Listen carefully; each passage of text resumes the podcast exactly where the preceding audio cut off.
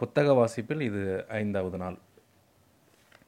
நேற்று உடுமலை நாராயணகவி எழுதிய அந்த சம்சாரி உழைத்து சந்நியாசி கொழுக்க தர்மம் புரி எனல் ஆஸ்திகமா, அது சரியில்லை என்பது நாஸ்திகமா என்ற பாடல் சொர்க்கவாச சொர்க்கவாசல் படத்தில் வைக்கப்பட்டு அது சென்சாரினால் கத்தரிக்கப்பட்ட தகவலுடன் நாம் இந்த வாசிப்பை நிறைவு செய்தோம்.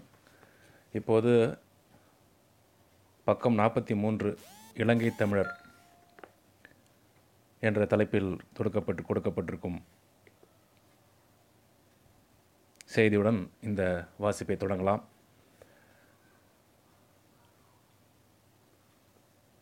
இலங்கை தமிழர்.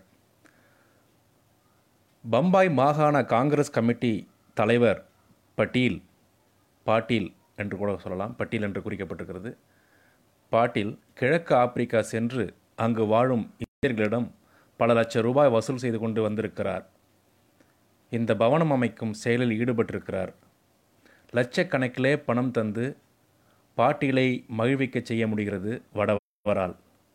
கண்ணீரைத்தான் காண்கிறோம் கண்ணீரைத்தான் காண்கிறோம் இலங்கையில். திராவிடரிடம் அதை காண வெட்கமும் அடைகிறோம். அதுக்கென்று இங்கோர் தாயகம் இருக்கிறது. எல்லா வளமும் கொஞ்சும் நாடு. எனினும் அவர்களுக்கு இங்கு ஒரு கவலம் சோறு இல்லை. அவர்கள் படும் அவதியை துடைத்திடும் ஆற்றல் படைத்த ஒரு சர்க்கார் ஒரு சர்க்கார் இல்லை. அவர்கள் சொந்த நாட்டிற்கே அகதிகளாக வந்து சேரும்போது விதவை மகளை கட்டித்தழுவி மிம்மிடும் நலிவுற்ற தாய் போலாகிறது நாடு. வாழ்கிறார்கள் வளமாக வெளிநாடுகளிலேயும் வெளிநாடுகளிலேயும் வடவரந்த வசீகரத்தின் மெருகு கெடாதிருக்க செய்வதற்காக பம்பாயில் பவனம் கட்டுகிறார் பாட்டீல். இது திராவிட நாட்டு எட்டில் ஆயிரத்தி தொள்ளாயிரத்தி ஐம்பத்தி ஐந்தாம் ஆண்டு எழுதப்பட்டது. அதாவது இலங்கை தமிழர் நிலையை பற்றி ஆயிரத்தி தொள்ளாயிரத்தி ஐம்பத்தி ஐந்தில் அண்ணா அவர்கள் குறிப்பிட்டு எழுதியிருக்கிறார். இது ஒரு முக்கியமான ஆவணமாக எனக்கு படுகிறது. அவர் எந்த தமிழர்களை பற்றி எழுதுகிறார் என்றது என்ற குறிப்பில்லை என்றாலும் ஒட்டுமொத்தமாக அப்பொழுதே அப்பொழுதே கூட அகதிகள் இலங்கையிலிருந்து வந்து கொண்டிருந்திருக்கிறார்கள் என்பது இதன் மூலம் நாம் தெரிந்து கொள்ளலாம். அடுத்த செய்தி. தாராவி எங்கே இருக்கிறது என்று கேட்டேன். சுயர்களின் அழைப்பின் பேரில் அங்கு போயிருந்தோம். தாராவியா என்று கேட்டபடி இப்புறமும் அப்புறமும் பார்த்தார். என்ன இது என்று நான், இதோ அருகாமையில்தான் தாராவியா என்று கேட்டார். கேட்டுவிட்டு விளக்கமளித்தார். தோல் பதினெடு தோல் பதினிடுகிறார்கள். அந்த துர்நாற்றம் அடிக்கிறது. இப்படிப்பட்ட இடம்தானே நம் மக்களுக்கு கிடைத்திருக்கும். அதனால்தான் தாராவி அருகாமையில் இருக்கிறது என்று கூறினேன் என்றார். உண்மையாகவே தாராவியை நெருங்கி திராவிடர் வடநாடு ஆனாலும் இலங்கை ஆனாலும் சென்று வாழ்கின்றனர் வாழ்கின்றார்கள் என்பதல்ல பொருள். திருப்பி படிக்கிறேன். திராவிடர் வடநாடு என்றாலும் இலங்கை ஆனாலும் சென்று வாழ்கின்றார்கள் என்பதல்ல பொருள். வதைப்பார்கள். சுயமரியாதை இயக்கத்தில் சேர்ந்து இருபது ஆண்டு ஆகிறது. கூறிக்கொண்டு அந்த இயக்கம் சமூக புரட்சி இயக்கம், புத்துலக அமைப்புக்கான கருவி என்பதை சரியாக அறிந்து கொள்ளாமல் சுயமரியாதை இயக்கம் என்றால் பார்ப்பனரின் உச்சி குடிமையையும் பிச்சை கொள்கைகளையும் நச்சு நினைப்பையும் தவளை நடையும் கேலி செய்வது ஒன்றையே பெருநோக்கமாக முழுநோக்கமாக கொண்டது. வேறெதுவும் இல்லை என்று கருதும் தோழர்கள் இருக்க கண்டு நான் மனம் மனம் வேதனைப்பட்டதுண்டு. இந்த இந்த இந்த குறிப்பிட்ட பத்தி வந்து மட்டும் ஆயிரத்தி தொள்ளாயிரத்தி நாற்பத்தி ஏழில் திராவிட நாடு இதை எழுதியது. அதை எடுத்து அப்படியே போட்டிருக்கிறார்கள். நான் முன்பு சொன்ன தாராவி இலங்கை சம் இலங்கை பற்றிய செய்தி, தாராவி பற்றிய செய்தி, இந்த செய்தி, இது மூன்றும் ஒன்றுக்கொன்று தொடர்பு இல்லை என்றாலும் இது காலவரிசைப்படி இங்கு கொடுக்கப்பட்டிருக்கிறது. திராவிடர்கள் வடநாடு ஆனாலும் இலங்கை ஆனாலும் சென்று வாழ்கின்றார்கள் என்பதல்ல பொருள். வதைப்படுகிறார்கள் என்று குறிப்பிட்டிருக்கிறார். அதைத் தொடர்ந்து அடுத்த செய்தி. சுயமரியாதை இயக்கத்தில் சேர்ந்து ஆண்டு இருபது ஆகிறது என்று பெருமையுடன் கூறிக்கொண்டு அந்த இயக்கம் சமூக புரட்சி இயக்கம், புத்துலக அமைப்புக்கான கருவி என்பதை சரியாக அறிந்து கொள்ளாமல் சுயமரியாதை இயக்கம் என்றால் பார்ப்பனரின் உச்சி குடுமையையும் பிச்சை கொள்கைகளையும் நச்சு பிணை நச்சு நினைப்பையும் தவளை நடையையும் கேலி செய்வது ஒன்றையே பெருநோக்கமாக முழுநோக்கமாக கொண்டது, வேறு எதுவும் இல்லை என்று கருதும் தோழர்கள் இருக்க கண்டு நான் வேதனை மனவேதனைப்பட்டதுண்டு. வள்ளலாருடைய எளிய தோற்றத்திலே எனக்கு பற்று உண்டு. இப்படி அவர் ஆயிரத்தி தொள்ளாயிரத்தி அறுபத்தி ஏழில் ஒரு மேடையில் பேசியிருக்கிறார். அடுத்த செய்தி, நான் அவரோடு மறைமலை மறைமலை அடிகளாரை பற்றிய ஒரு செய்தி. நான் அவரோடு நெருங்கி பழகியவன் அல்லன். அவரோடு எங்களுக்கு ஏற்பட்ட தொடர்பெல்லாம் இந்த நாட்டில் முதலில் நடைபெற்ற இந்திய எதிர்ப்பு போராட்டத்தின் போதுதான். நான் ஒன்றும் அவசரக்காரன் அல்ல. நான் எதிலும் அவசரப்பட்டதில்லை, அவசரப்பட்டு பேசியதும் இல்லை, அவசரப்பட்டு நடந்ததும் இல்லை. பொறுத்து கொள்வேன், தாங்கிக் கொள்வேன் என்று தன்னுடைய தன்னிலை விளக்கமாக ஒரு முக்கியமான செய்தியை பதிவு செய்திருக்கிறார். இது நடந்தது ஒரு தேர்தல் கூட்டம் காஞ்சிபுரத்தில் ஆயிரத்தி தொள்ளாயிரத்தி ஐம்பத்தி ஏழு. பக்கம் நாற்பத்தி ஐந்திற்கு போகிறோம். நான் கடைசியாக அவரை சிந்தனை சிற்பி மா சிங்கால சிங்காரவேலரை பற்றி குறிப்பிடுகிறார். நான் கடைசியாக அவரை கண்டது இரண்டு முதியவர்களும் பெரியார் ராமசாமியும் தோழர் சிங்காரவேலரும் ஒரே மேடையில் உட்கார்ந்திருந்தனர். இருபது ஆறு ஆயிரத்தி தொள்ளாயிரத்தி நாற்பத்தி ஒம்பது சென்னை செயின்ட் மேரி மண்டபத்தில். பேராசிரியர் சேது பிள்ளை பிள்ளை என்பது அடைப்புக்குறிக்குள் இருக்கிறது. பேராசிரியர் சேது அவர்கள் செந்தமிழின் சுவையினை நாட்டு மக்களுக்கு விருந்தாக அளித்திடும் நல்லவர். பொன்னாடை போர்த்தி அப்புலவரை பெருமைப்படுத்தினர்.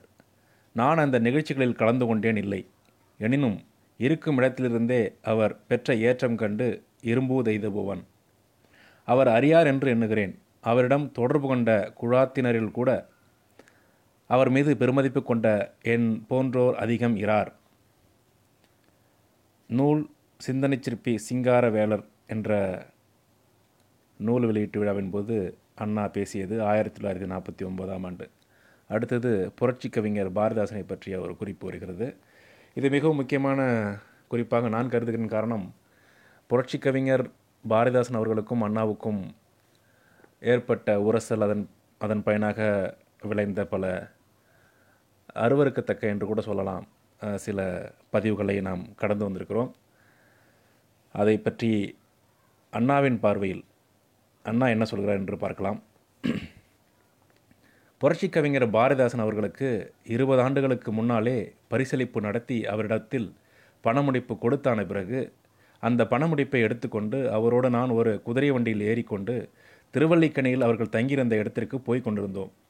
அந்த நேரத்தில் எனக்கும் பெரியாருக்கும் ஓரளவுக்கு சிறு மனத்தாங்கள். அதை போலவே பாரதிதாசன் அவர்களிடம் அவர்களுக்கும் பெரியாரிடத்திலே ஓரளவு மனத்தாங்கள் இருந்த நேரம். அந்த இரண்டு சூழ்நிலைக்கும் இடையில் பாரதிதாசன் அந்த வண்டியிலே போய் கொண்டிருந்த நேரத்தில் என்னிடம் சொன்னார்கள், நீ கொடுத்திருக்கின்ற பணத்தை நீ கொடுத்திருக்கின்ற இந்த பணத்தை வைத்துக்கொண்டு நாம் தமிழர்களுக்கென்று ஒரு அரசியல் கட்சி தொடங்கலாம், நீயும் நானும் இருந்து நடத்தலாம் என்று என்னிடத்திலே சொன்னார்கள். நான் அவர்களிடத்திலே சொன்னேன், ஐயா நீங்கள் அரசியலுக்கு வர வேண்டாம், நீங்கள் கவிதை உலகத்திலேயே நடமாடுங்கள், கவிதை உலகத்திலேயே நீங்கள் நடமாடுகின்ற உயரத்திற்கு எந்த அரசியல்வாதியும் வர முடியாது, அரசியல்வாதிகளின் மத்தியில் வந்து இருந்து கொண்டு கவிதை எழுதுவது என்றால் அது அரசியல் கவிதையாகத்தான் இருக்கும், அதற்கு வயது ஆறு மாதமாகத்தான் இருக்கும், ஆகையினாலே நீங்கள் இந்த அரசியல் காரியத்தில் ஈடுபட வேண்டுமென்று கருதாமல் நீங்கள் தாங்கள் கொடுத்திருக்கின்ற இந்த பணத்தை வைத்துக்கொண்டு இந்தியாவிலேயே உள்ள பெரிய மலைகளுக்கெல்லாம் சென்று வாருங்கள், நதிகளுக்கெல்லாம் சென்று வாருங்கள், பொழிலெல்லாம் கண்டு வாருங்கள், மக்களையெல்லாம் பார்த்து வாருங்கள், அவற்றையெல்லாம் பார்த்து பார்த்து நீங்கள் பெறுகின்ற நல்ல கருத்துக்களை கவிதை வடிவத்திலே கொடுங்கள், அதற்குத்தான் இந்த அந்த விழா நடந்தது என்று நான் சொன்னேன். என்னை அரசியலுக்கு வர வேண்டாம் என்று அண்ணாதுரை தடுத்து விட்டானே என்று அவர்கள் வருத்தப்பட மாட்டார்கள், இந்த அரசியலிலே இருந்து கொண்டு நான் படுகிற அல்லலை அவர் பார்த்திருப்பாரானால் அவருக்கு சொன்னதை அது எவ்வளவு நல்லது என்பதை உணர்ந்திருப்பார்கள். ஆனால் அதற்கு பிறகும் அவர்கள் பாண்டின் பரிசு போன்ற பல அரிய ஏடுகளை நமக்கு தந்து சென்றிருக்கிறார்கள். அவர் கொடுத்திருக்கின்ற கவிதைகளை மேலும் கவிதைகளாக்கி தருவதற்கு நம்முடைய தம்பி கருணாநிதி போன்றவர்கள் நிரம்ப இருக்கிறார்கள். இது கலைஞரை பற்றி வரும் இரண்டாவது குறிப்பு. பாரதிதாசனை பற்றி எத்தனை மேன்மையாக அவர் இங்கே குறிப்பிட்டிருக்கிறார் என்பது கவனிக்கத்தக்கது. கல்லூரிகளிலே உள்ள மாணவர்கள் நடத்துகின்ற கையேட்டு பிரதிகளை நான் அடிக்கடி பார்க்கிறேன். மாணவர்கள் எவ்வளவு அழகிய முறையில் கவிதை நடையை கையாளுகிறார்கள் என்பதை பார்க்கும் நேரத்தில் எனக்கு முப்பது வருடங்களுக்கு முன்னாலே இருபத்தைந்து வருடத்திற்கு முன்னாலே நான் என்ன பேசி கொண்டிருந்தேனோ அது நினைவுக்கு வருகின்றது. ஆனால் பேச இயலவில்லை. ஆனால் இன்றைய தினம் அந்த கவிதை நடை கல்லூரி தோறும் உயர்நிலை பள்ளி தோறும் தமிழ் உள்ளந்தோறும் நடமிட்டு கொண்டிருக்கின்றது கொண்டிருக்கின்றது ஆகையினால் அப்படிப்பட்ட தமிழ் அப்படிப்பட்ட தமிழ் மொழிக்கு ஒரு நல்ல ஆர்வம் ஏற்ப ஏற்பட்டிருக்கின்ற நேரத்தில் தமிழ் பெரியார்களுக்கும் தமிழ் அறிஞர்களுக்கும் படத்திறப்பு விழாக்கள் நடத்துவது நாம் அவர்களுக்கு காட்டுகின்ற மரியாதை அன்று. அவர்கள் தம்முடைய எழுத்தின் மூலமாகவே இரவாத மரியாதை பெற்றவர்கள். இது ஒரு பச்சைப்பன் கல்லூரியில் கல்லூரியில் ஆயிரத்தி தொள்ளாயிரத்தி அறுபத்தி எட்டில் ஒரு மேடையில் பேசியிருக்கிறார். அதாவது இந்த மாணவர்கள் எடுத்துக்கின்ற கையேட்டு பிரதிகளை பற்றிய குறிப்பை சொல்கிறேன். அடுத்ததாக அடுத்த செய்தி. ஒரு தலைவன் இடுகின்ற ஆணையாக ஏற்று அந்த கட்டளைக்கு கீழ்ப்படிந்து நடப்பேன் என்பதை இந்த மாநில மாநாட்டில் நான் உறுதி கூற விரும்புகிறேன். அதில் யாருக்காவது அப்படியா, நடப்பாரா, நடக்குமா என்று சந்தேகம் இருந்தால் பெரியார் ராமசாமியை கேட்டு பாருங்கள். இதுவரையும் இனி இதுவரையும் இனிமேலும் ஒரு தலைவனுக்கு கீழ்ப்படைந்து நடப்பதில் என்னை விட வேறு யாரும் உண்டா என்று. உதாரணத்துக்கு ஒன்று நான் கூறுவேன். வடநாட்டில் நான் அவரோடு சுற்றுப்பயணம் செய்தேன். லக்னோ பல்கலைக்கழகத்தில் பெரியார் ராமசாமி அவர்கள் தமிழில் பேசினார். நான் அதை ஆங்கிலத்தில் மொழிபெயர்த்தான பிறகு அந்த மாணவர் கூட்டத்தில் தலைவராக இருந்தவர் நான் எம்ஏ படித்தவன் என்பதை அறிந்து கொண்டு என்னையும் சிறிது நேரம் ஆங்கிலத்திலேயே பேசுமாறு கூறினார். நான் பெரியார் ராமசாமியை திரும்பி பார்த்தேன். பேசாதே என்றார். பேசவில்லை என்றேன். மறுபடியும் அவர்கள் வற்புறுத்தினார்கள். இவரை கேட்டேன். இல்லை, பேசாதே என்றார். மூன்றாம் முறையாக வற்புறுத்தினார்கள். மூன்றாம் முறை பெரியார் என்னிடம் சொன்னார், பெரியாரின் பேச்சை மொழிபெயர்க்கத்தான் வந்தேன் என்று அவர்கள் அவர்களிடம் எடுத்துச் சொல்லு என்றார். யார் பெரியார் சொல்லுகிறார் அண்ணாவிடம் சொல்லி கூட்டத்தினரை பார்த்து சொல்ல சொல்கிறார். நான் அவ்வாறே எடுத்து சொன்னேன். எதனால்? அவ்வளவு அடக்க ஒடுக்கமாக பெரியாரிடம் நடந்து கொண்டேன். நான் தான் கடைசியால் அவ்வளவு அடக்க ஒடுக்கமானவன் அவருக்கு கிடைத்தவன் என்று முடிக்கிறார். இது ஆயிரத்தி தொள்ளாயிரத்தி ஐம்பத்தி ஆறில் பெரியாரிடமிருந்து பிரிந்த பிறகு ஒரு திமுக மாநில மாநாட்டில் ஒரு உரையில் இவ்வாறு குறிப்பிட்டிருக்கிறார். டிவி நாராயணசாமி பற்றிய ஒரு குறிப்பு. கலைத்தாய் எனக்களித்த முதல் புதல்வன் புராண நாடகங்களிலேயே நடிக்க மறுத்து சமுதாய சீர்திருத்த நாடகங்களிலேயே என்னுடன் நடிக்க வந்த டிவி நாராயணசாமி மாசு மறுவற்ற மாணிக்கம், மனமயக்கமற்றவர், ஒழுக்கமும் கட்டுப்பாடும் மிக்கவர். ஆயிரத்தி தொள்ளாயிரத்தி நாற்பத்தி நான்காம் ஆண்டு டிகேஎஸ் நாடக மன்றத்திலிருந்து கொள்கை காரணமாக விலகி வந்து என்னோடு சேர்ந்தபோது சிவாஜி கண்ட இந்து ராஜ்யம் என்ற நாடகத்தை நண்பர் நாராயணசாமிக்காகவே நான் எழுதினேன். அதில் தளபதி சந்திரமோகன் வேடத்தில் டிவிஎன் அவர்களும் காசிவாசி காகப்பட்டராக நானும் நடித்தோம். இந்த சிவாஜி கண்ட இந்து ராஜ்யம் நாடகத்தில் நடித்துதான் பராசக்தி படத்தில் நடிப்பதற்கான வாய்ப்பு சிவாஜி அவர்களுக்கு வந்தது என்ற செய்தி நமக்கு தெரியும். ஆனால் இந்த நாடகத்தை டிவி நாராயணசாமிக்காகத்தான் எழுதினேன் என்று அண்ணா அவர்கள் குறிப்பிடுகிறார்கள். இது ஒரு முக்கியமான வரலாற்று தகவல். அந்த நாடகம் சென்னையில் அரங்கேற்றப்பட்ட போது நான் நண்பர் கணேசனை சிவாஜியாக நடிப்பதற்கு தயார் செய்து வெறும் கணேசனாக இருந்தவரை சிவாஜி கணேசனாக விளங்கும்படி செய்த பெருமை நண்பர் நாராயணசாமியை சேரும். அந்த குறிப்பையும் இங்கே எழுதிவிட்டார். நாம் இப்போதுதான் சொன்னோம். அடுத்த பத்தியிலேயே அந்த குறிப்பை எழுதிவிட்டார். தனக்கென்று இவர் என்னிடம் எதுவும் கேட்டதில்லை. யார்? நாராயணசாமி பற்றி சொல்கிறார். தனக்கென்று இவர் என்னிடம் எதுவும் கேட்டதில்லை. அவருடைய ஆர்வமும் கொள்கை துடிப்பும் தான் நடிப்பசை புலவர் கே ஆர் ராமசாமி, புரட்சி நடிகர் எம்ஜி ராமச்சந்திரன், லட்சிய நடிகர் எஸ் எஸ் ராஜேந்திரன் போன்ற கலை உலக தங்கங்களை நமது இயக்கத்தின்பால் நல்ல ஈடுபாடு கொள்ளச் செய்தது. இவர்களையெல்லாம் அவ்வப்போது அறிமுகம் அறிமுகம் செய்து வைத்து என்னிடம் கொண்டு வந்து சேர்த்த பெருமை நண்பர் நாராய நாராயணசாமிக்கே உரியதாகும். அதாவது எஸ்எஸ்ஆர், எம்ஜிஆர் ஆகியோரை அறிமுகம் செய்து வைத்தவர் நாராயணசாமி என்ற முக்கியமான தகவலை தகவலை அண்ணா அவர்கள் பதிவு செய்கிறார்கள். பதிவு செய்த இடம் திருநெல்வேலி, ஆயிரத்தி தொள்ளாயிரத்தி அறுபத்தி ரெண்டு, நகராட்சி பொருட்காட்சி கலையரங்கு. அடுத்தது கே ஆர் ராமசாமி அவர்களை பற்றிய குறிப்பு. தந்தை பெரியார் அவர்களின் பகுத்தறிவு பாசறையிலே சேர்ந்து அவருடைய எழுச்சியூட்டும் இலட்சியங்களையும் பரப்பும் எழுத்தாளனாக பேச்சாளனாக இருந்து வந்த என்னை முதன் முதல் கலையுலகம் பற்றியும் சிந்திக்க தூண்டியவர் நடிகமணி டிவி நாராயணசாமி. அந்த கலையார்வம் கருகிய மொட்டாகி விடாமல் காய்த்திடவும் கணிந்திடவும் இன்று எனக்கு ஊக்கமூட்டுபவர், உதவி உதவி வருபவர் என் இனிய நண்பர் கே ஆர் ஆர் நடிப்பிசை புலவர் கே ஆர் ராமசாமி. எல்லாவற்றையும் விட அவர் ஓர் இரக்கச் சுனை, ஈகை மழை.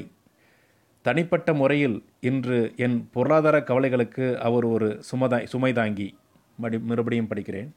கே ஆர் ராமசாமி என்ற தலைப்பிட்டு அதன் கீழ் தந்தை பெரியார் அவர்களின் பகுத்தறிவு பாசறையிலே சேர்ந்து அவருடைய எழுச்சியூட்டும் இலட்சியங்களை பரப்பும் எழுத்தாளனாக பேச்சாளனாக இருந்து வந்த என்னை முதன் முதலாக கலையுலகம் பற்றியும் சிந்திக்க தூண்டியவர் நடிகமணி டிவி நாராயணசாமி.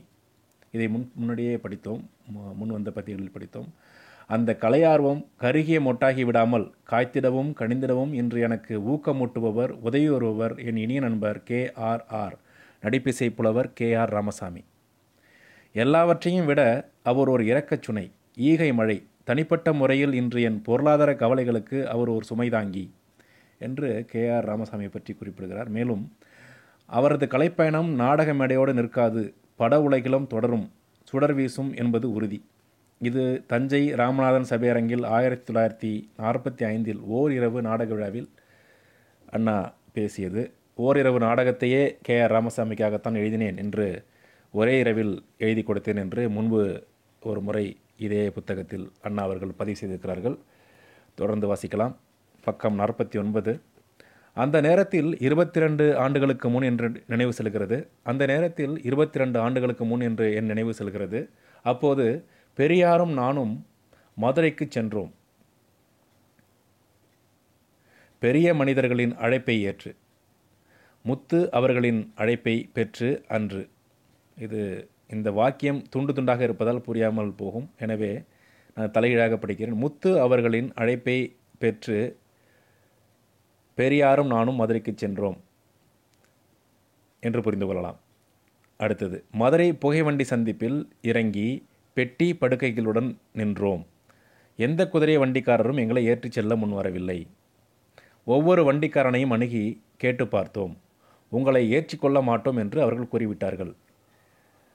இது ஒரு சுவாரஸ்யமான செய்தி. இது நானும் முன்பு எங்கும் கேட்டதில்லை. அதாவது அண்ணாவும் பெரியாரும் மதுரைக்கு சென்றபோது, மதுரை நண்பர்கள் தோழர்கள் அழைப்பின் பேரில் மதுரைக்கு சென்றபோது ரயில் நிலையத்தில் எந்த குதிரைக்காரரும் அவர்களை ஏற்ற மா ஏற்ற மறுத்து நிராகரித்து விட்டதை குறிப்பிடுகிறார், புறக்கணித்து விட்டதை குறிப்பிடுகிறார். வண்டிக்காரர்கள் எல்லாம் ஒன்று சேர்ந்து சங்கத்தை உருவாக்கி அந்த சங்கத்துக்கு தலைவராக மாற்றுக் கட்சி மாற்றுக் கட்சி பெரியவர் ஒருவர் இருந்தார். அந்த தலைவரே எல்லா வண்டிக்காரர்களையும் முன்கூட்டியே அழைத்து எங்களை ஏற்றிச் செல்லக்கூடாது என்று கட்டளையிட்டிருந்தார் என்பதை பிறகு தெரிந்து கொண்டோம். இது நம் நாடு இதழில் ஆயிரத்தி தொள்ளாயிரத்தி அறுபத்தி ஐந்தில் எழுதியிருக்கிறார். அவர் சொல்லும் குறிப்பில் இருபத்தி இரண்டு ஆண்டுகளுக்கு முன்று என்று முன்பு என்று வரும்போது இது கிட்டத்தட்ட நாற்பத்தி மூன்று ஆயிரத்தி தொள்ளாயிரத்தி நாற்பத்தி மூன்றில் நடந்திருக்க வேண்டும். மதுரையில் அவர்கள் வண்டி கிடைக்காமல் வெகு நேரம் நின்றது. மாற்றுக் கட்சி தலைவர் என்று ஒருவரை குறிப்பிட்டார். நிச்சயமாக அவர்கள் காங்கிரஸ்காரர்களாக இருக்கலாம். அடுத்த செய்திக்கு செல்வோம். சொற்போர் விவாதங்கள் என்றால் நான் வெகுண்டு விடுபவன் அல்ல, வரவேற்பவனே. அதிலும் கற்றுணர்ந்த நம் சேது பிள்ளை அவர்களிடம் தமிழ் பெரியாரும் சைவ திருவினருமான தோழர் ராமச்சந்திரன் செட்டியார் அவர்கள் தலைமையில் நீதிமன்றங்களுக்கு நீதிமான்களையும் நீதிவரை போரையும் தயாரித்து தரும் க சட்டக்கல்லூரி மன்றத்தில் விவாதம் நிகழ்த்துவது மிக்க சந்தோஷம். விவாதம் மிக மேலான முறையினதாக இருக்கும். தீ பரவட்டும் பற்றி ஆயிரத்தி தொள்ளாயிரத்தி நாற்பத்தி மூன்றில் சென்னை சட்டக்கல்லூரி மண்டபம் பேராசிரியர் சேது பிள்ளையுடன் அறிஞர் அண்ணா கம்பராமாயணம் பெரிய புராணம் பற்றி சொற்போர் செய்த நிகழ்வில் இவ்வாறு பேசியிருக்கிறார். அந்த பத்தியை மீண்டும் ஒரு முறை உங்களுக்காக படிக்கிறேன். விவாதங்கள் என்றால் நான் வெகுண்டு விடுபவன் அல்லன், வரவேற்பவனே. அதிலும் கற்றுணர்ந்த நம் சேதுப்பிள்ளை அவர்களிடம் தமிழ் பெரியாரும் சைவ திருவினருமான தோழர் ராமச்சந்திரன் செட்டியார் அவர்களின் தலைமையில் நீதிமன்றங்களுக்கு நீதிமான்களையும் நீதிவரை போரையும் தயாரித்து தரும் சட்டக்கல்லூரி மன்றத்தில் விவாதம் நிகழ்த்துவது மிக்க சந்தோஷம். விவாதம் மிக மேலான முறையினதாக இருக்கும் என்று குறிப்பிட்டிருக்கிறார். சேலத்தில் இந்த நிகழ்ச்சி நடைபெறப் போகிறது. இது அடுத்த செய்தி. இந்த நூலில் நான் முன்பே பல பகுதிகளில் நேரடிகளில் குறிப்பிட்டது போல இந்த நூல் என்பது பல செய்திகளின் தொகுப்பு. இது ஒரு செய்திக்கும் மற்றொரு செய்திக்கும் தொடர்பு இருக்காது. எனவே புதிதாக கேட்பவர்கள் கொஞ்சம் அதை மனதில் வைத்துக்கொண்டு இதை புரிந்து கொள்ளுங்கள். அடுத்த செய்திக்கு செல்கிறோம். சேலத்தில் இந்த நிகழ்ச்சி இந்த நிகழ்ச்சி நடைபெறப் போகிறது, நீ வர வேண்டும் என்று எனக்கு அன்பழைப்பு வந்தபோது பத்திரிகைகளிலே நான் இரண்டு செய்திகளை கண்டேன். ஒன்று, சில நாள்களில் சேலத்தில் இலக்கிய பாதுகாப்பு மாநாடொன்று நடத்தப்போவதாக ஓர் அறிக்கையும், நாங்கள் புராண ஒழிப்பு கிளர்ச்சி செய்வது பாபம் என்று ஓர் எச்சரிக்கையும் கண்டேன். அதாவது பத்திரிகைகளில் சில நாட்களில் சேலத்தில் இலக்கிய பாதுகாப்பு மா மாநாடு ஒன்று நடக்கப் போவதாகவும், மற்றொரு அறிக்கையில் புராண ஒழிப்பு கிளர்ச்சி இது செய்வது பாவம் என்று ஒரு எச்சரிக்கையும் கண்டேன். அதாவது இவர்கள் செய்வதை பற்றி வேறு யாரோ கொடுத்த எச்சரிக்கை விளம்பரமாக குறிப்பிடுகிறார். பதினான்கு நான்கு நாற்பத்தி மூன்று மாலை ஆறு மணிக்கு சேலம் செவ்வாய்ப்பேட்டை தேவாங்க பாடசாலை மண்டபத்தில் நாவலர் சோமசுந்தர பாரதியாரும் அண்ணாவும் கம்பராமாயணம் பெரிய புராணம் பற்றி சொற்போர் நடத்தினர். இதுக்கு தொடர்புடைய செய்தி தான் இது. அதற்கு முன்பாக சிலர் எச்சரிக்கை அளித்ததாக குறிப்பிடுகிறார். அடுத்தது அடுத்த செய்தி, நாடகக்கலை.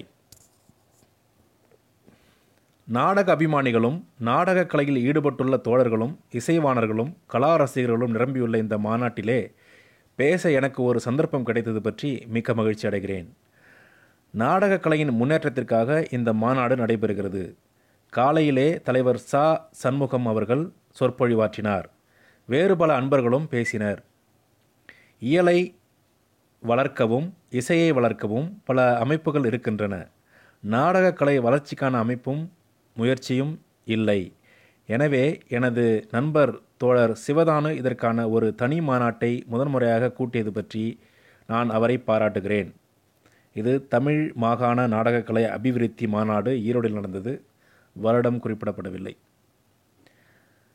சேலத்திலே அடுத்தது சேலம் பற்றிய மற்றொரு செய்தி. சேலத்திலே ஆகஸ்ட் ஆயிரத்தி தொள்ளாயிரத்தி நாற்பத்தி நான்காம் ஆண்டு இருபத்தி ஏழாம் தேதி நடைபெற்ற மாநாட்டிலே தென் இந்திய நில உரிமை தென்னிந்திய நல உரிமைச் சங்கத்திற்கு திராவிடர் கழகம் என்ற புதுப்பெயரும் பட்டம் பதவிகளை விட்டொழித்துவிட்டு நாடு மீளவும் கேடு தீரவும் பணிபுரியும் அணிவகுப்பினை அமைக்கும் திட்டமும் உணர்ச்சியும் வேகமும் கொண்ட பல்லாயிரக்கணக்கான திராவிட வீரர்கள் ஆதரவை பெற்றுவிட்டன. வெற்றிகரமாக நடந்தேறிய அந்த மாநாடு வெறும் வைபவம் அன்றோ, ஒரு குழுவின் வெற்றி என்றோ நாம் கருதவில்லை.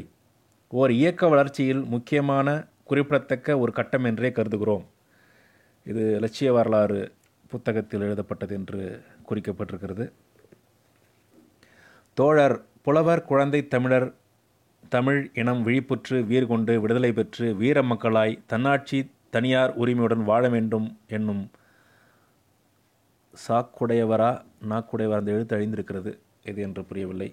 இது புலவர் குழந்தசாமியின் குழந்தைசாமியின் ராவணகாவியம் நூலில் முன்னுரையாக எழுதியது. அடுத்த செய்தி, ஒரு மாதத்திற்கு முன் சங்க இலக்கியங்களில் ஒன்றான குறுந்தொகையில் ஓர் ஓமை படித்தேன்.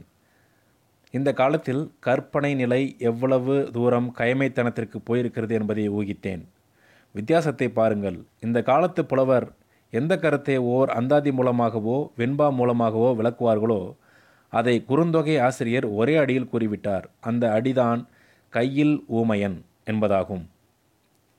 இந்த இது வந்து ஆயிரத்தி தொள்ளாயிரத்தி நாற்பத்தி ஐந்தாம் ஆண்டில் அண்ணாமலை பல்கலைக்கழக பட்டமளிப்பு விழா அரங்கு பாரதிதாசன் படத்திருப்பு விழாவில் பேசியது. அடுத்த செய்திக்கு செல்கிறோம். இந்த தொடக்க விழா சொற்பொழிவை நான் தான் ஆற்ற வேண்டும் என்று கேட்டபோது, நான் சில காலமாக அதிகமாக எந்த பொதுக்கூட்டங்களிலும் பேசுவதில்லை, ஆகவே இந்த கூட்டத்திற்கும் வர இயலாதவனாக இருக்கிறேன் என்று கூறினேன். ஆனால் எனது மாணவ நண்பர் நண்பர் மதியழகன் ஆனால் எனது மாணவ நண்பர் மதியழகன் நான் வரத்தான் வேண்டும் என்று பிரிவா பிடிவாதம் செய்தார். இந்த வார்த்தை, இந்த சொல் ரொம்ப அழகாக இருக்கிறது பாருங்கள். மாணவ நண்பர் மதியழகன், அதாவது த அவர் மதியழகன் அவர்கள் அவருக்கு மாணவராக இருந்து பிறகு நண்பராக உயர்ந்து விட்டார் என்று சொல்வதா, அல்லது மாணவர்களை தனது நண்பர் போல பாதிக்க பா பாவிக்கக்கூடிய பண்புள்ளவராக அண்ணா இருந்தார் என்று சொல்வதா என்று புரியவில்லை. இந்த இந்த இந்த சொலவடை மிகவும் அழகாக இருக்கிறது. என்னை பொறுத்தவரை எனக்கே ஒரு ஆச்சரியமாக இருக்கிறது. மாணவ நண்பர், திருப்ப திரும்பவும் ஒரு முறை படிக்கிறேன். ஆனால் எனது மாணவ நண்பர் மதியழகன் நான் வரத்தான் வேண்டுமென்று பிடிவாதம் செய்தார். நான் யோசித்தேன், சரி என்று சம்மதம் தந்தேன். காரணம், நான் இந்த விழாவில் கலந்து கொண்டு சொற்பொழிவு ஆற்றுவதன் மூலம் சில சந்தேகமான பிரச்சனைகள் தீரும் என்பதே ஆகும். நான் பேச ஒப்புக்கொண்டு கொடுத்த தலைப்பு நிலையும் நினைப்பும்.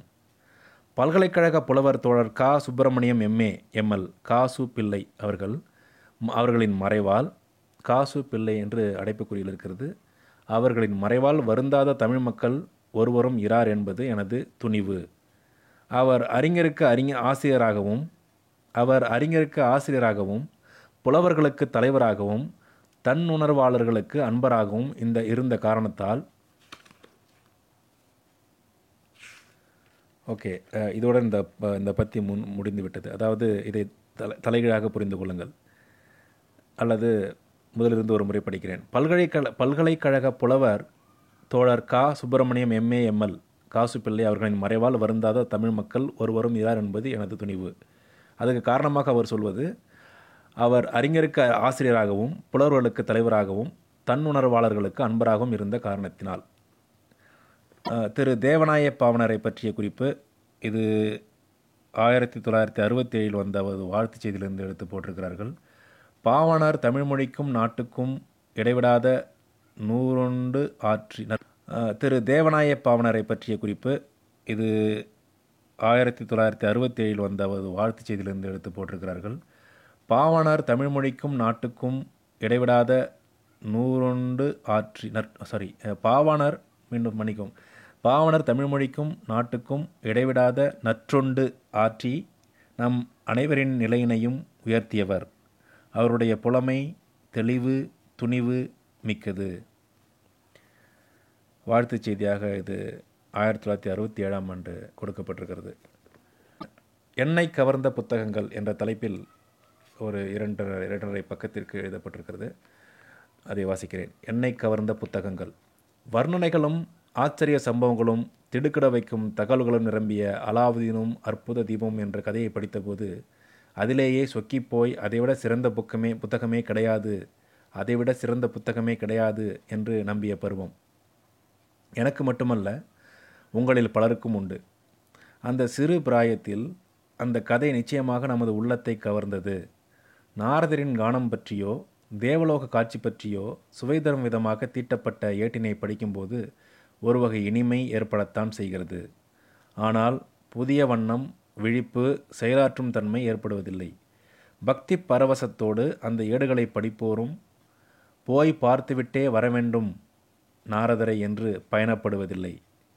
மலையா பற்றிய வரலாற்று புத்தகத்திலே சுவை இருக்காது எனினும் படிப்பவர்கள் வசதி கிடைத்தால் அங்கு போய் வரலாம் என்று எண்ணங்கொள்ளவும் செயலாற்றவும் முடிகிறது. சுவை கருதி மட்டும் படிக்கும் பருவத்திலேயே நம்ப முடியாத நிகழ்ச்சிகளை சாதிக்க முடியாத செயல்கள் கொண்ட கதைகள் உள்ளத்தை கவர்கின்றன. இந்த வரிசையில் விக்ரமாதித்தன் கதை போன்றவை. அவர் சொல்லுகிற அந்த விளக்கத்தை இன்று ஒரே வார்த்தையில் சுருக்கிவிட்டார்கள், சாகச கதை என்று. அதான் அவர் சொல்ல வருவது. இந்த வரிசையில் விக்ரமாதித்தன் கதை போன்றவை மனதை கவர்பவை என்று குறிப்பிடுகிறார். தொடர்ந்து படிப்போம். அந்த பருவத்தை கடந்த பிறகு பயன் தரும் ஏடுகளையே மனம் நாடுகிறது. பொழுதுபோக்குடன் பயனும் தந்து சுவையும் தந்த புத்தகங்களிலே பிரதாப முதலியார் சரித்திரத்தை குறிப்பிடுகிறேன். என் உள்ளத்தை கவர்ந்த ஏடுகளிலே அது ஒன்று. புராண இதிகாச கதைகள் கதைகளை நான் பள்ளி பருவத்திலே படிக்க நேரிட்ட போது அவை தேவையற்ற என் தேவையற்றவை என்ற கருத்தோ அவை தேவையற்றவை என்ற கருத்தோ அல்லது நம்மால் சாதிக்க முடியாதவைகளை கொண்ட ஏடுகள் என்ற எண்ணம்தான் ஏற்பட்டது. நீண்ட காலம் அந்த ஏடுகளோ அவற்றில் குறி குறிப்பிடப்பட்ட கருத்துக்களோ மனதில் தங்கியிருந்ததில்லை. தினைப்புணத்து பட்சிகள் போல அந்த கருத்துக்கள் கூட்டம் கூட்டமாக வரும், உள்ளத்தை தொடும். ஆனால் அறிவு தெளிவு பெறும் ஆனால் அறிவு தெளிவு எனும் ஆலோலம் கேட்க கேட்க அவை பறந்தே போய்விடும். எனக்கு மட்டுமல்ல, சராசரி அறிவுள்ள எவருக்கும். புராண இதிகாசங்கள் படிக்கும் காலத்தில் வந்து நமக்கு நிறைய எக்ஸைட்மெண்ட்டை கொடுக்கலாம். அந்த சின்ன வயதில் படிக்கும்போது நமக்கு ஆர்வத்தை வியப்பை ஏற்படுத்தலாம். ஆனால் குறைந்தபட்ச சராசரி அறிவு இருந்த எவருக்கும் அவை ஒரு ஒரு கட்டத்தில் அப் அந்த கதைகள் பற்றிய சிந்தனை கரைந்து போய்விடும் என்று அண்ணா அவர்கள் குறிப்பிடுகிறார்கள். தொடர்ந்து வாசிக்கலாம். ஓசை நயமும் பொருட்செறிவும் கொண்ட புத்தகங்கள் மனதை கவரும். இந்த வரிசையில் என் மனத்தை மிகவும் அதிகமாக ஈர்த்த புத்தகங்களிலே கலிங்கத்து பரணியை முக்கியமாக முக்கியமானதாக கருதுகிறேன். சிலப்பதிகாரம் உள்ளத்தை கவர்ந்திடத்தான் செய்கிறது. ஆனால் பருவம் மாறுகிறது, புத்தக பட்டியலும் மாறுகிறது. அபர்ட் எழுதிய நெப்போலியன் வரலாறு. இதுவரை தமிழ் புத்தகங்களை பற்றி பேசியவர் இப்பொழுது உலக எழுத்தாளர்களை பற்றி பேசுகிறார். அபர்ட் எழுதிய நெப்போலியன் வரலாறு, கிப்பன் எழுதிய ரோம் சாம்ராஜ்யத்தின் எழுச்சியும் வீழ்ச்சியும் எனும் இரு ஏடுகள் என் மனதை பெரிதும் கவர்ந்தன. சைமன் பொலிவர், கரிபால்டி ஆகியோர் பற்றிய புத்தகங்கள் என்னை மிகவும் ப என்னை பெரிதும் கவர்ந்திருக்கின்றன. சைமன் பொலிவர், கரிபால்டி ஆகியோர் எழுதிய ஆகியோர் பற்றிய புத்தகங்கள் என்னை பெரிதும் கவர்ந்திருக்கின்றன. அலெக்சாண்டரின் ஆற்றல், ஜூலியஸ் சீசரின் வீரம், நெப்போலியனின் பேரார்வம், நெப்போலியனின் போரார்வம், எப்படி ஒரு எழுத்தில் அர்த்தம் மாறுகிறது பாருங்கள். நெப்போலியனின் போரார்வம், கரிகாலன், ராஜராஜ சோழன், குலோத்துங்கன், ஆரியப்படை கடந்த த நெடுஞ்செழியன், ஆடலரசன், ஆட்டனந்தி, கட்டபொம்மு, தேசிங்கராஜன், நரசிம்ம பல்லவன் காலத்தில் காஞ்சிபுரத்திலிருந்து பம்பாய் அருகில் உள்ள வாதாபி எனும் நகர் மீது படையெடுத்து சென்று சாளுக்கிய மன்னன் புலிகேசியை தோற்கடித்த பரஞ்சோதியின் பேராற்றல் பற்றிய சிறு குறிப்புகள் என் மனத்தை பெரிதும் கவர்ந்துள்ளன. தமிழ் மன்னர்களை பற்றிய வரலாறுகளை வரலாறுகளை படித்து அவற்றை பற்றி குறிப்பிடுகிறார்.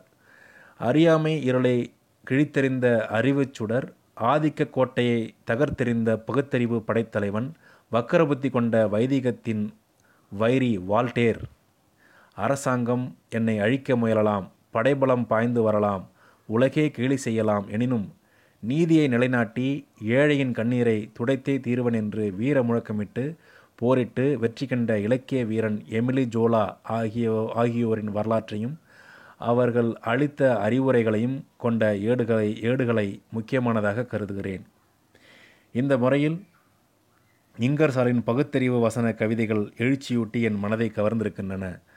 புத்தர் துறவு, சாக்ரட்டிஸ் வழக்கு மன்றத்தில் நின்று பேசுவது, இயேசு சிலுவையில் அறைபடுவது, இளங்கோவடிகளின் துறவு, மணிமேகலையின் மன உறுதி, கண்ணகியின் கேள்விக்கணைகள், மாதவியின் மனநிகழ்ச்சி, அசோகனின் துக்கம், சகுந்தலையின் சோகம் போன்ற நிகழ்ச்சி கோவைகள் எப்பொழுதும் நெஞ்ச நிகழ்ச்சிவன. பல்வேறு துறைகளிலே உள்ள பிரச்சனைகளிலே தெளிவும் பண்பாட்டுக்கு ஒரு விளக்கமும் சமுதாய அமைப்பு முறை, அரசு அமைப்பு முறை, அறநெறி ஆகியவற்றை பற்றிய கருத்துரையும் ஒருங்கே கொண்டதாய் மக்கள் அறிவும் ஆற்றலும் அறமும் கொண்டவர்களாக்க வல்லதாய் அமைந்துள்ள பெருநூல் உரை நமக்கிருப்பது திருக்குறள் என்று முடிக்கிறார். கடைசி பத்தியை மீண்டும் படிக்கிறேன். பல்வேறு துறைகளிலே உள்ள பிரச்சனைகளிலே தெளிவும் பண்பாட்டுக்கு ஒரு விளக்கமும் சமுதாய அமைப்பு முறை, அரசு அமைப்பு முறை, அறநெறி ஆகியவற்றை பற்றிய கருத்துரையும் ஒருங்கே கொண்டதாய் மக்கள் மக்களை அறியும் ஆற்றலும் அறமும் கொண்டவர்களுக்காக வல்லதாய் அமைந்துள்ள பெருநூல் உரை நமக்கிருப்பது திருக்குறள். இத்துடன் இந்த அவருக்கு பிடித்த நூல்களாக சொன்ன பட்டியல் நிறைவடைகிறது. என்னை கவர்ந்த புத்தகம் என்ற தலைப்பில் அவர் எழுதிய பல புத்தகங்கள், அதாவது அவர் ஆரம்பித்தது அலாவுதீனும் அற்புத விளக்கில் ஆரம்பித்து திருக்குறள் முடித்திருக்கிறார். இடையில் உலக எழுத்தாளர்கள் எழுதிய பல புத்தகங்கள், நெப்போலியன் நெப்போலியன் வரலாறு, ரோம சாம்ராஜ்யத்தின் எழுச்சியும் வீழ்ச்சியும், கிப்பன் எழுதிய அந்த வரலாறு, எமிலி ஜோலா எழுதிய என்ன போரிட்டு வெற்றி கண்ட இலக்கிய வீரன் எமிலி ஜோலா ஆகியோரின் வரலாறு, பிறகு இங்கர்சாலின் பகுத்தறி வசன கவிதைகள் என்று பல, சாக்ரட்டிஸினுடைய வழக்கு மன்றத்தில் பின்று பேசுவது போன்ற பல பல புத்தகங்களை பற்றி குறிப்பிட்டிருக்கிறார். புத்தக ஆர்வமுள்ளவர்கள் இந்த பகுதியை திரும்பவும் கேட்டு இதில் உள்ள புத்தகங்களை பட்டியலிட்டு வாங்கி படித்தால் அண்ணாவின் இந்த